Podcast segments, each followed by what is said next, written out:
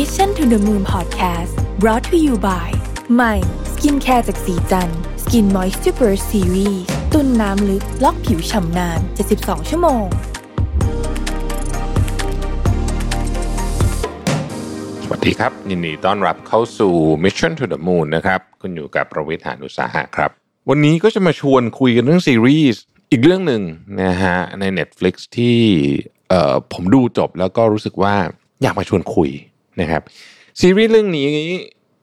ชื่อ Midnight Mass นะฮะ Midnight Mass เนี่ยต้องบอกก่อนว่า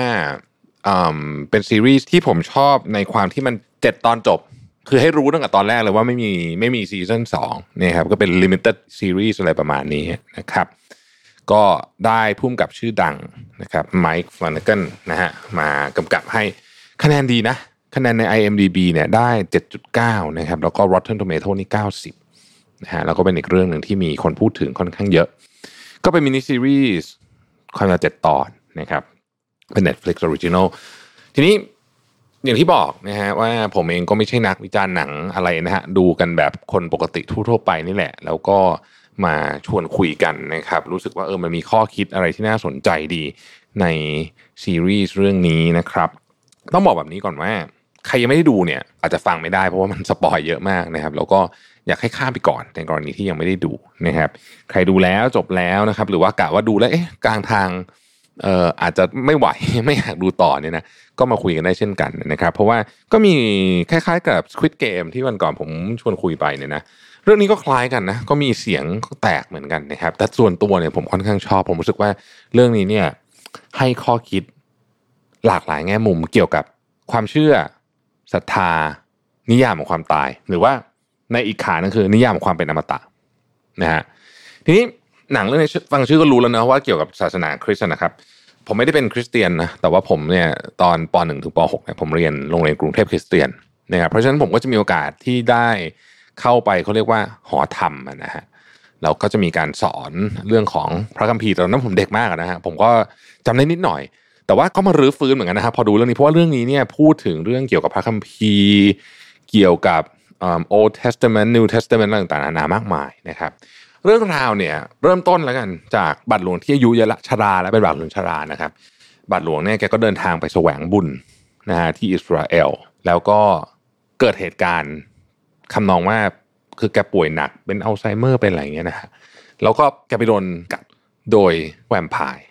แต่ว่าแกเนี่ยตีความนะฮะคือแกนี่กำลังจะตายแล้วนะฮะไปเดินไปหลงอยู่ในทะเลทรายแล้วก็โดนกัด แล้วก็แวมไพร์ก็ให้กินเลือดนะครับแต่แกตีความว่าเนี่ยคือเทวดา เพราะว่าแวมไพร์มีปีกนะครับแล้วแกก็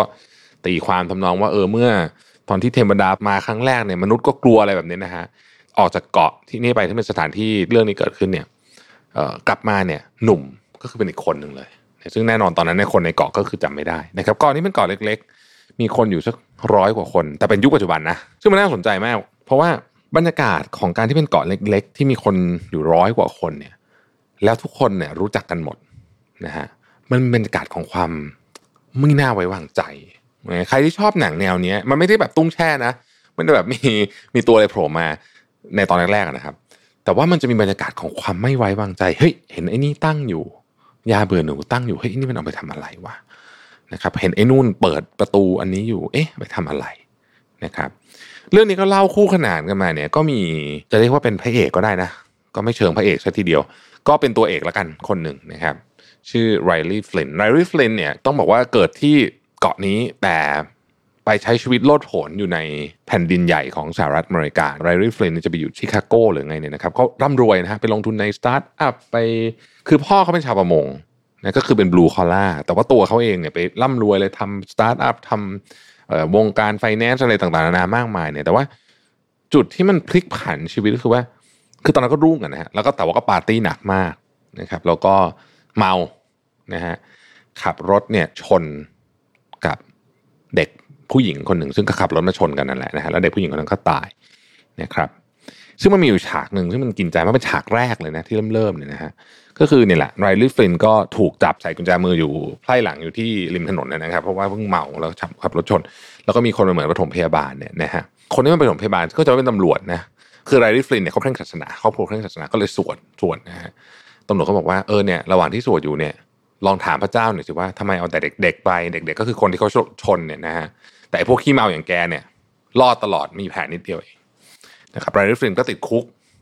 นะฮะสามสี่ปีอะไรแบบเนี้ย ถ้าผมจำไม่ผิดในไรลี่ฟลินเนี่ยครับ BM Series 3 Convertible นะครับหนังเรื่องนี้มีแต่สัญลักษณ์นะก็จะเป็นตัวแทนของความสำเร็จในวัยหนุ่มอะไรแบบนี้นะครับ BM Sport อะไรแบบนี้เขาก็ในระหว่างที่อยู่ในคุกเนี่ยเขาก็บอกเขาศึกษาพระคัมภีร์ต่างๆศึกษาทุกศาสนาแล้วในที่สุดออกมาเป็นคนที่ไม่มีศาสนา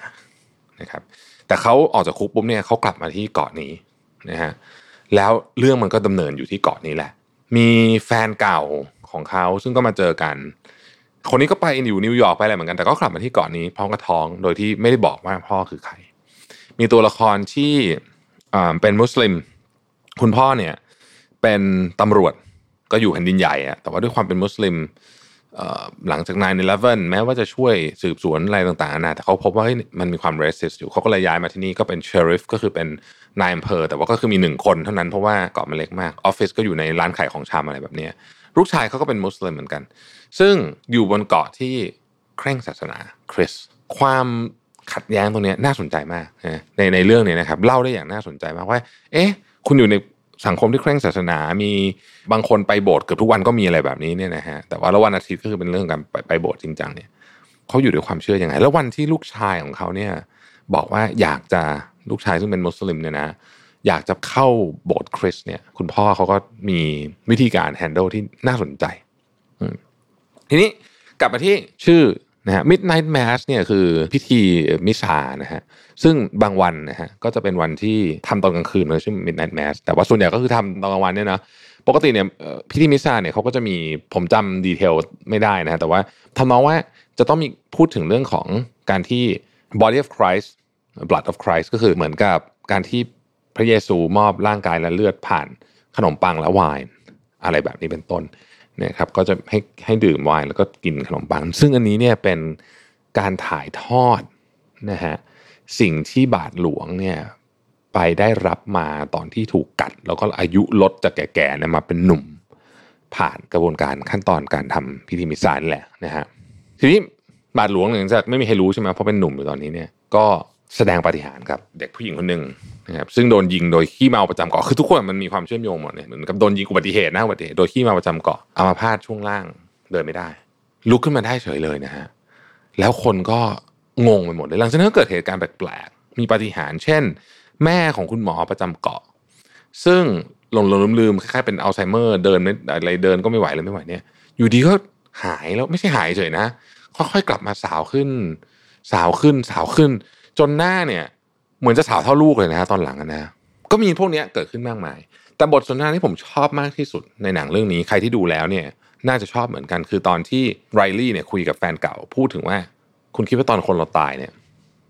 จะเป็นยังไง เรื่องที่น่าสนใจเกี่ยวกับหนังอันนี้อ๋อมีมีตัวละครอีกตัวหนึ่งที่จะไม่พูดถึงไม่ได้เลย คือ คุณป้ามหาภัยนะฮะคุณป้ามหาภัย เป็นคุณป้าผู้ช่วยที่เป็นผู้ช่วยของบาทหลวง ซึ่งต้องใช้คำว่าตีความทุกอย่างเข้าข้างตัวเองได้ ได้จนน่ากลัวนะฮะได้จนน่ากลัวบิดเบือนจะใช้คำว่าบิดเบือนพระคัมภีร์ก็ว่าได้นะเอามาเป็นอะไรที่เหมือนตัวเองอยากจะบังคับให้คนอื่นเชื่ออะไรแบบเนี้ยนะฮะ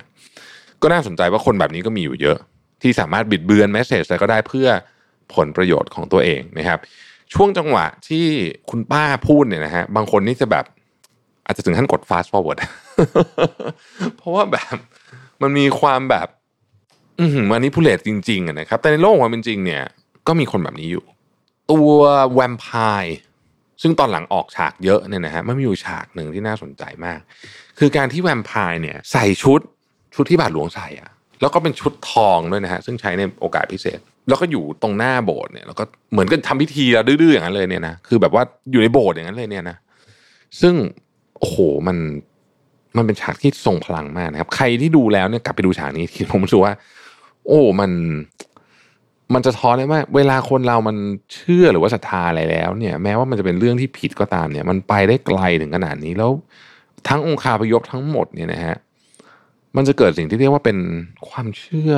หมู่หรอหรืออะไรแบบเนี้ยก็ทำได้นะครับ ตอนหลังนะฮะเกาะมันก็ชักจะไปกันใหญ่ พอคนเริ่มกลายเป็นวัมพายเนี่ยนะฮะการจะกลายเป็นวัมพายได้ต้องตายก่อนทีหนึ่งเป็นวัมพายจริงๆคราวนี้จะกลัวแสงละแต่ว่าก็จะมีฤทธิ์มากขึ้นนะครับ ตัวไรลี่เองเนี่ยก็ ไม่รู้จะอธิบายให้นางเอกเข้าใจได้ยังไง ด้วยความที่สติสัมปชัญญะยังดีอยู่นะครับไม่อยากจะกินเลือดไม่อยากจะอะไรเนี่ยนะก็เลยปล่อยให้ตัวเองเนี่ยถูกแสงอาทิตย์ไหม้ไปฉากนี้นี่ผมรู้สึกว่า